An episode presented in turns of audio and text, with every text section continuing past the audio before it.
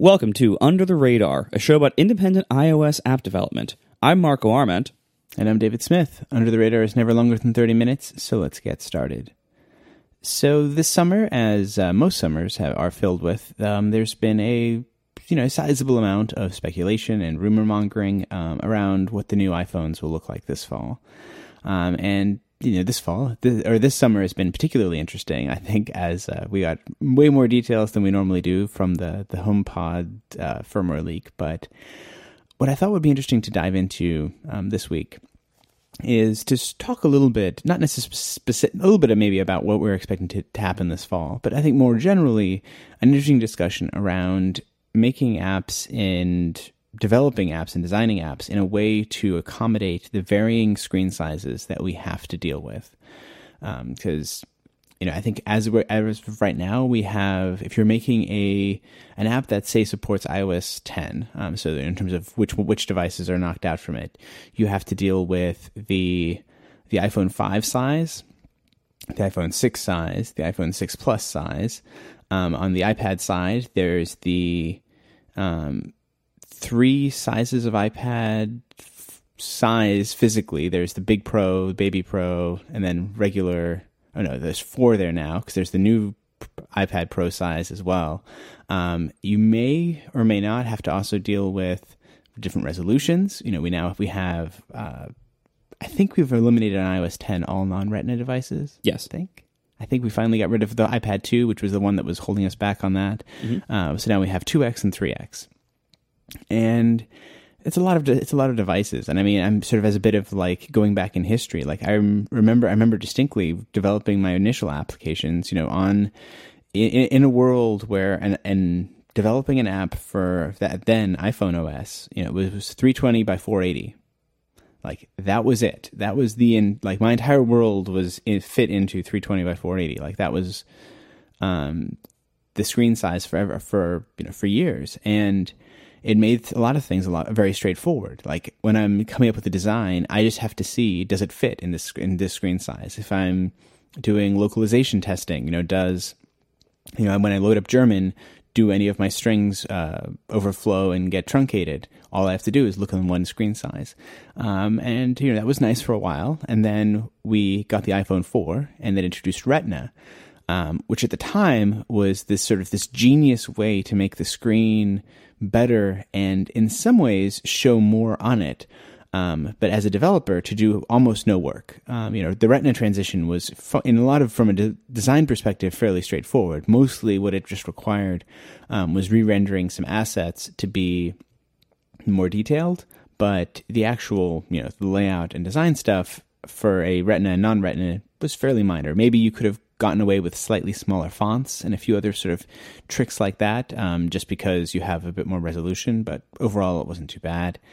And then we got the iPhone uh, 5, which introduced the you know the, the tall version of that basically, um, which again wasn't too bad um, of a transition because it was because a lot of layouts um, tend to be flexible vertically. Um, you know that at the time anyway, you know you'd, you'd have a lot of like the obvious example is in like a table view where it doesn't really matter how tall you make it the width is the thing that is much more constraining and you tend to design around. And then the iphone 6 rolls around and like it all just falls apart because now we have support for the old versions of the, all these old screens and now we have these new screens. And then on the iphone um, 6 plus all we have is the 3x mode it's also really big. And in theory, though I don't think it actually really see it didn't seem to really take on in a way that I think Apple was hoping for. It was supposed to also have a very a more common landscape use for most apps, um, and they were trying to push that a little bit with the way that like that it was a phone that you could use in either orientation, but.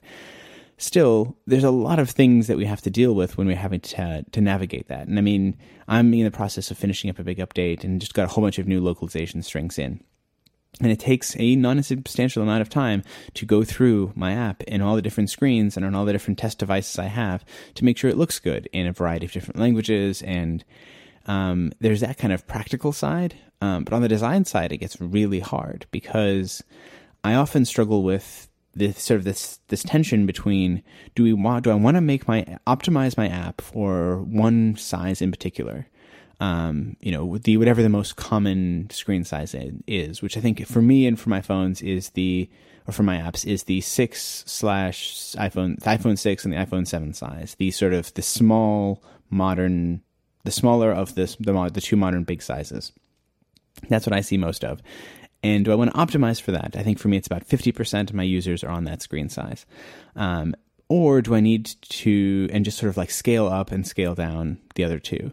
Or should I try and be more flexible? And is this, it's this constant source of stress. And then, of course, now as I start to think about this fall, and we get these these these wide reports of a new size, um, at least it's only one size, which I got to say I'm slightly encouraged by that it isn't. There's not two new um, screen sizes, but there's going to be this whole new screen size, um, and it sounds and this this one sounds like pretty different and and potentially with some kind of odd and interesting quirks to it. You know, in terms of it may have a cutout into the top of the screen, which we didn't have to deal with before, and um, it may be edge to edge, and so now you have to deal with margins where you know you, people you need you can't go put your content all the way to the edge if the display goes all the way to the edge because um, now you, then you'd have problems with people accidentally touching things, and so it's going to be an interesting fall, but it's an interesting journey, and it's something that I think is is worth un- unpacking because um, it's. I mean, this is not even to get into the iPad side. Like the iPad is a mess in, in in my experience because there you even have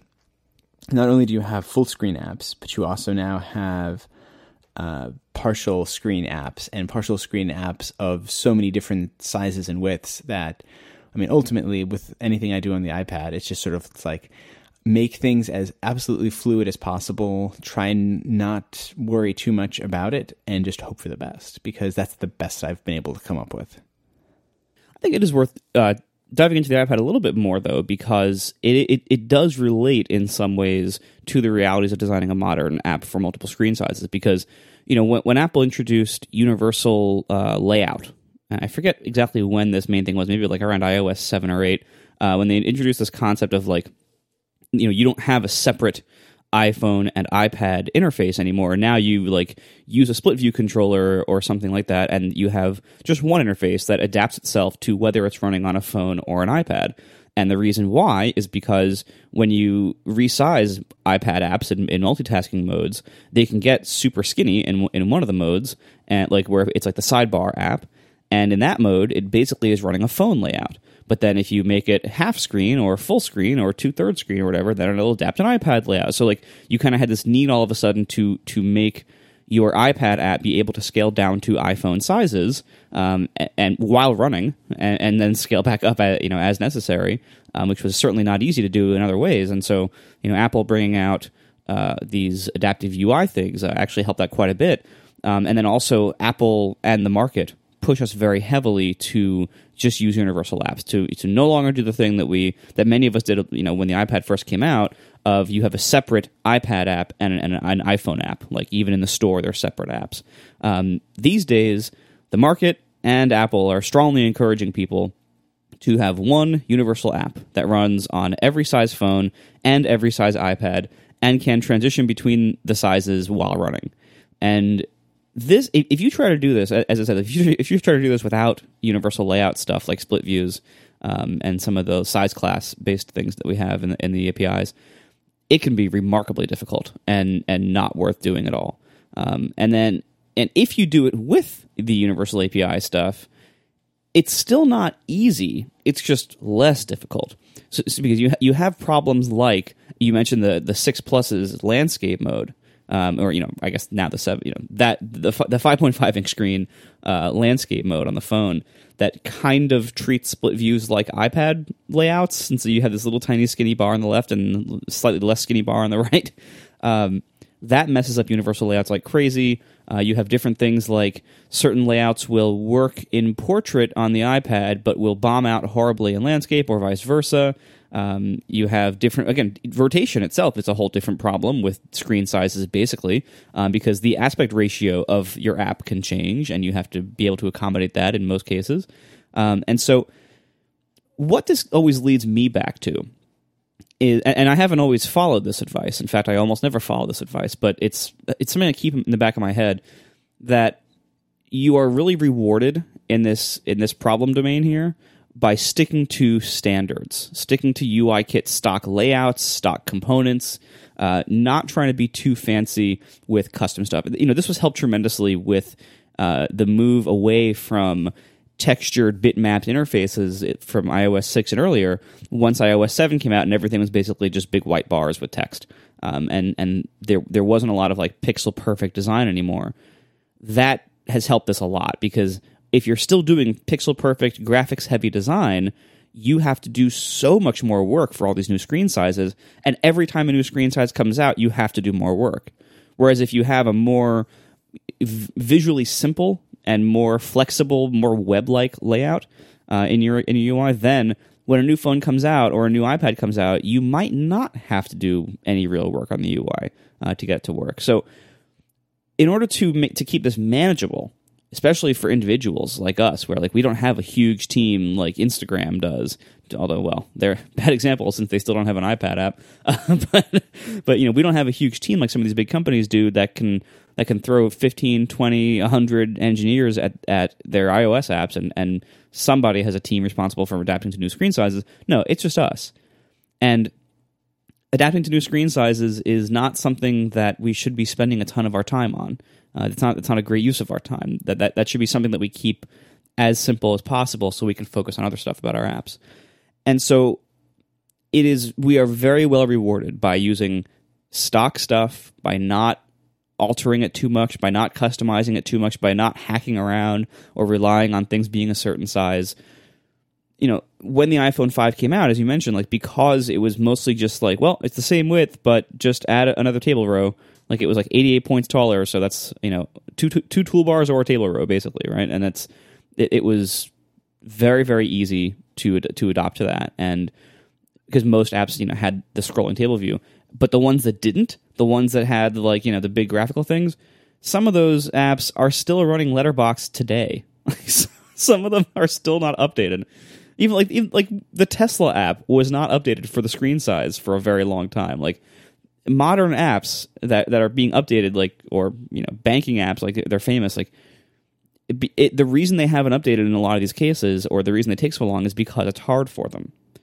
So the the best thing we can do is keep it easy for us. You know, don't don't get too crazy with hacking UIKit or with making custom layouts that can't be very easily adapted to new screen sizes, new aspect ratios, new arrangements. But it all it also is worth, as you mentioned, uh, considering what we should be optimizing for.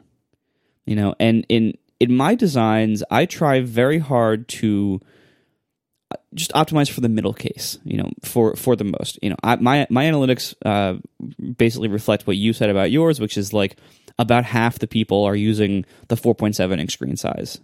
And unfortunately, the other half is split pretty well between the iPhone SE, you know, f- uh, four inch size and the the Plus phone 5.5 inch size. So I don't really, I can't really lean one way or the other on that. Like I have to design for the middle, but also be really sure it works on both sides.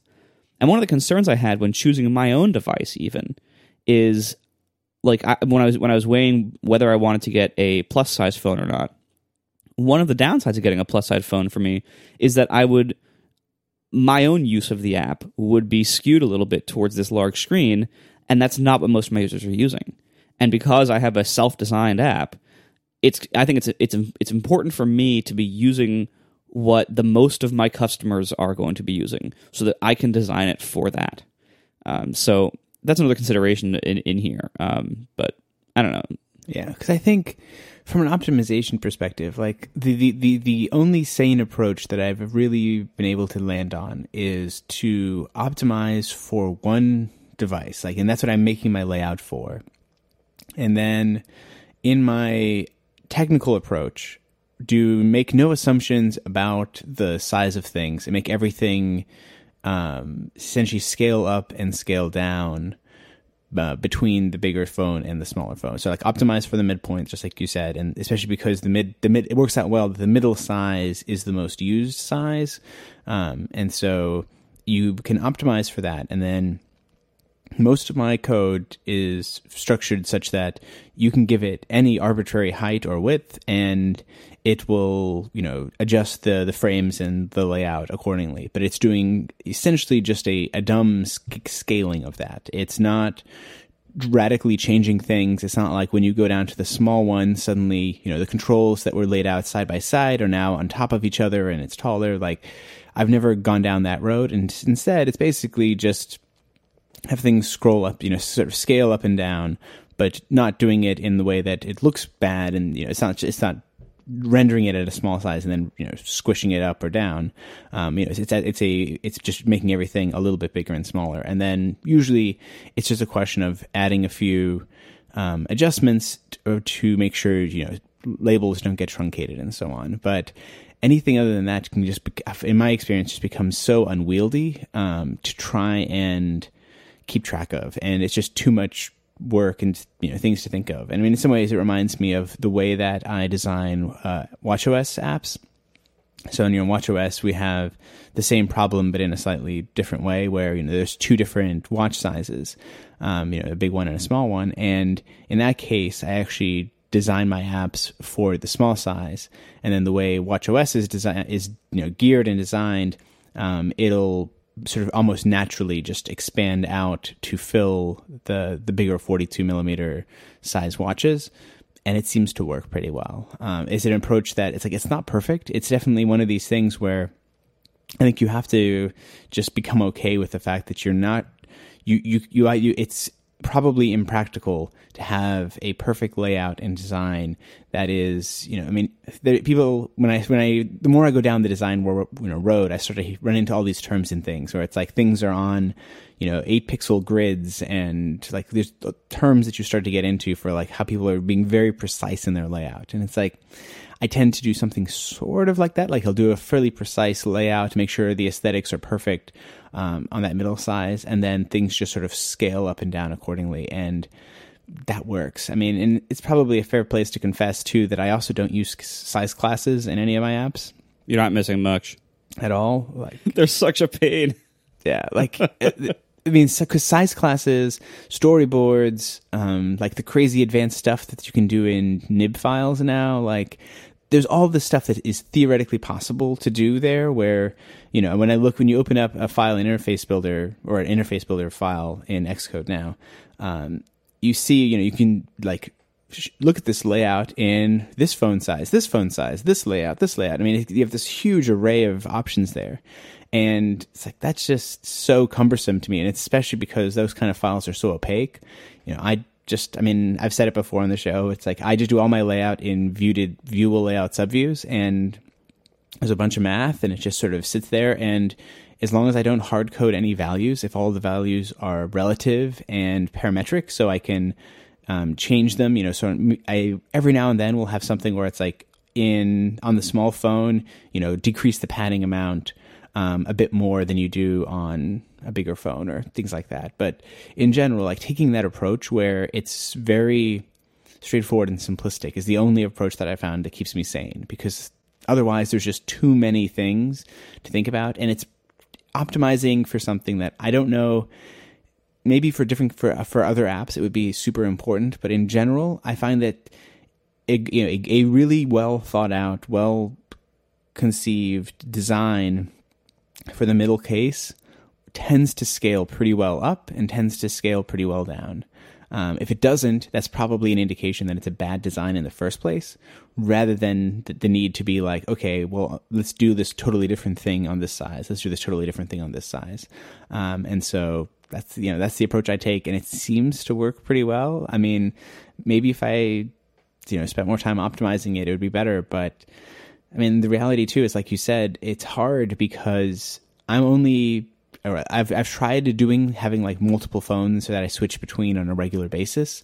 Um, you know, in terms of it's hard if you don't use a phone or a layout on a regular basis to really um, know what's going to fit, f- you know, feel good there and and be nice. Because as much as it's you know when I'm developing, I am constant, you know, on a regular basis, I'm cycling through uh, which simulator I'm running it on or what iPhone I'm testing on um, in you know at my desk, but it's never going to be the same as if I was actually using that phone on a day to day basis, using the app in regular use. And unless I am willing to do that, um, which can get complicated and awkward, and some of the things that have held me back from doing that before are getting slightly better in iOS 11 with the syncing of health kit data and things, but still you have all the issues with like which you know which phone is your Apple Watch paired to, or do you pair a different watch to each phone and just hope for the best and hope it all syncs out? But um, in general, I find like I'm just going to pick pick one, I'm going to optimize for it, and then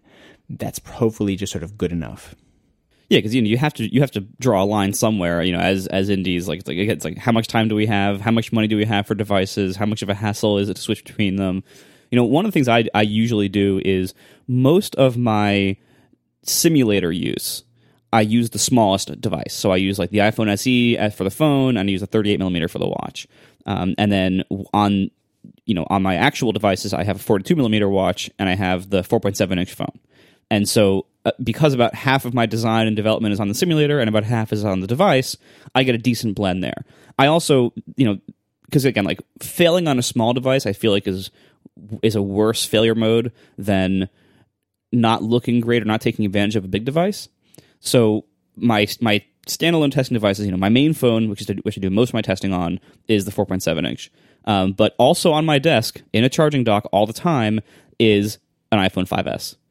And so whenever I need to test something that I think might be slow or might where like I need to see how it fits on on, on the small screen, like in my hand, not just in the simulator, I just I, I kick it over to the iPhone 5s. And there, you know, I can't like take this phone outside and do anything. There's there's no SIM. I don't have any service on it. It's just an old iPhone 5s.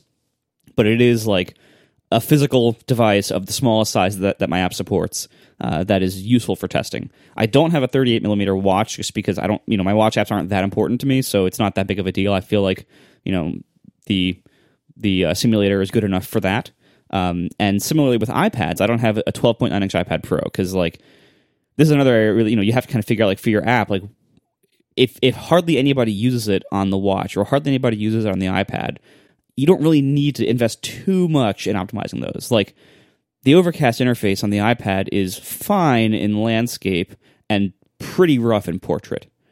And the main reason why is because almost no one uses overcast on the iPad, and I used to optimize like crazy for it, and it was tons of overhead, tons of code, tons of testing, tons of bugs. Um, and trying to manage trying to manage the universal layout between portrait uh, modes on the iPad. And so when I redesigned the layout for 3.0 with the little slidey pane thing, I kind of half-assed the iPad portrait version because almost no one uses it, and it was going to be a huge ordeal to try to fix that. So now, if you launch Overcast and Portrait on the iPad, you get these this giant expansive white space that includes the play controls and a little square thing above it for artwork. Um, and to fix that again would be so much work. I, I, just decided this isn't worth it to me. And you just you have to do that, you know, with with some of these things. Like if no one uses something, that's just you know that's it's something you have to do. But you know, make it make it usable, but it doesn't have to be pretty. This episode of Under the Radar is brought to you by Xojo. Xojo is a cross platform development tool for creating native apps for desktop, mobile, web, and Raspberry Pi. Xojo currently supports Mac OS, Windows, Linux, iOS, and even Android coming soon. With Xojo, you just write one version of your app. So, for example, you can write it on the Mac, and then you check a checkbox, and you can have a completely native Windows version as well. And Xojo apps use native controls, so your app looks at home on every platform. So you'll be able to build apps 10 times faster, which will save you time and money. Xojo is great for everyone, from newbies to professional developers. It's currently used by over 300,000 developers worldwide, from students to Fortune 500 companies. So go take a look at their site and you will see just how many companies you know use Xojo. It's free to use, and licenses are required to build standalone applications. So you can see for yourself, try it out for free. Go to xojo.com, that's X-O-J-O.com slash radar to find out more. And listeners of this show can get 20% off any license with the code RADAR. Thank you so much to Xojo for their support of this show. So the thing that probably makes sense to wrap up talking about is a little bit of expectations for what's going to happen um, in a few weeks when the new iPhones um, are released. Because I will say one of the things that does drive me crazy um, is when we're in a cycle like this where you know we had WWDC and you know Apple laid a few hints. Maybe there's a few little APIs that are kind of in, indications that things are going to be different. Um, but then we spend the summer working, and you know we're working on updates for iOS 11, and you know just trying to be all ready. And then in the back of my mind, I know that I'm developing an app without knowing a big important aspect of of how this will ultimately be used. That like there is this information that exists in the world that I do not have that I can't really make a, a make any choices about uh, in the meantime about. And so it always leads to this kind of this mad rush in the sense that, you know, what I expect will happen is sometime in early September, um, probably, the first Wednesday or the second Tuesday of um, September, there'll be an event. Apple will announce it. Hey, you know, show all this fancy new stuff on the new phone. It's why they expect it'll have a new layout. And then a few hours later, there's be a new version of Xcode that comes out that includes a simulator for that screen size and probably a little bit of documentation about how we're supposed to deal with it. If there's weird constraints or things that we have to do, um, the way we sim- we indicate to the OS that we we're sort of ready for it, because typically what Apple has always done is when there's a new screen size, you have to actively opt into it. Um, and if you don't, you are just run in kind of a compatibility mode where, you know, typically the phone will report to your app that the screen is whatever the sort of the biggest size that would fit inside of the, um, the, you know, the new phone size. And so you kind of get tricked into thinking, oh, I can just run like I'm running on a plus size or a regular or a, or a four inch size. Um, and then we'll kind of have this mad rush, and then um, I'll probably be getting up in the middle of the night to pre-order a phone so that I can actually try this out in real life.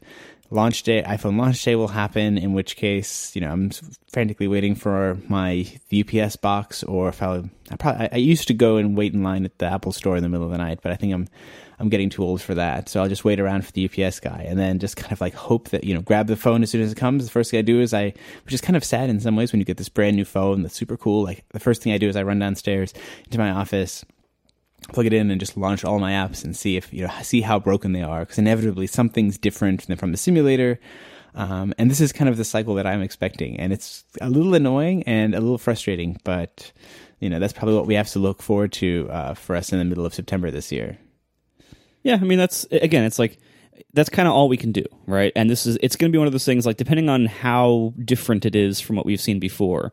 You know, like there's speculation about this status bar notch and this possible function area on the bottom and if these things are are accessible to developers in some ways, we're probably going to have to do some work to adopt to that. And I would I would guess based on how things have gone in the past, this is another one of those areas where if you stick with stock controls, you are better off. And Apple sure. is kind of pushing you into sticking with stock controls. You know, for things like if, for example, you know, bars scroll under the status bar tabs uh, up there, up top, or if bar button items from navigation bars get put in the function area, as some of the, some designers have speculated. Like, if that kind of thing happens, you need to be using the standard controls probably to take advantage of those. So, like, again, keeping things standard and not messing with them too much is almost certainly going to help you with transitions like this. So I guess if there's a theme to this, it, it would be don't mess around too much with custom layouts because the standard stuff Apple tends to you know force us into over time uh, to to get the best stuff or to have flexible layouts or to to not have tons of headaches. Um, so with that, uh, I guess that's the end of the episode. Yeah, and I think we just look forward to a. Uh a slightly frantic middle of September, but otherwise, hopefully, if we've been flexible enough in our designs and you know code, it shouldn't be too bad. I can definitely say that the transition um, has gotten easier over time because I've learned the lesson to not hard code anything. You know, I remember distinctly going through my app in the first, like the first when I think it was the iPhone 4 came out. I remember going through and searching for three, you know, searching for 320 yep. um, all over my app and like Command Shift F 320. like finding all these places that I was hard coding values that I learned don't do that. You know, pull it from the screen or pull it from the view rather than uh, having a hard coded value. And if we've done that, we sh- we should be in good shape. All right, thanks for listening, everybody, and we'll talk to you next week. Bye.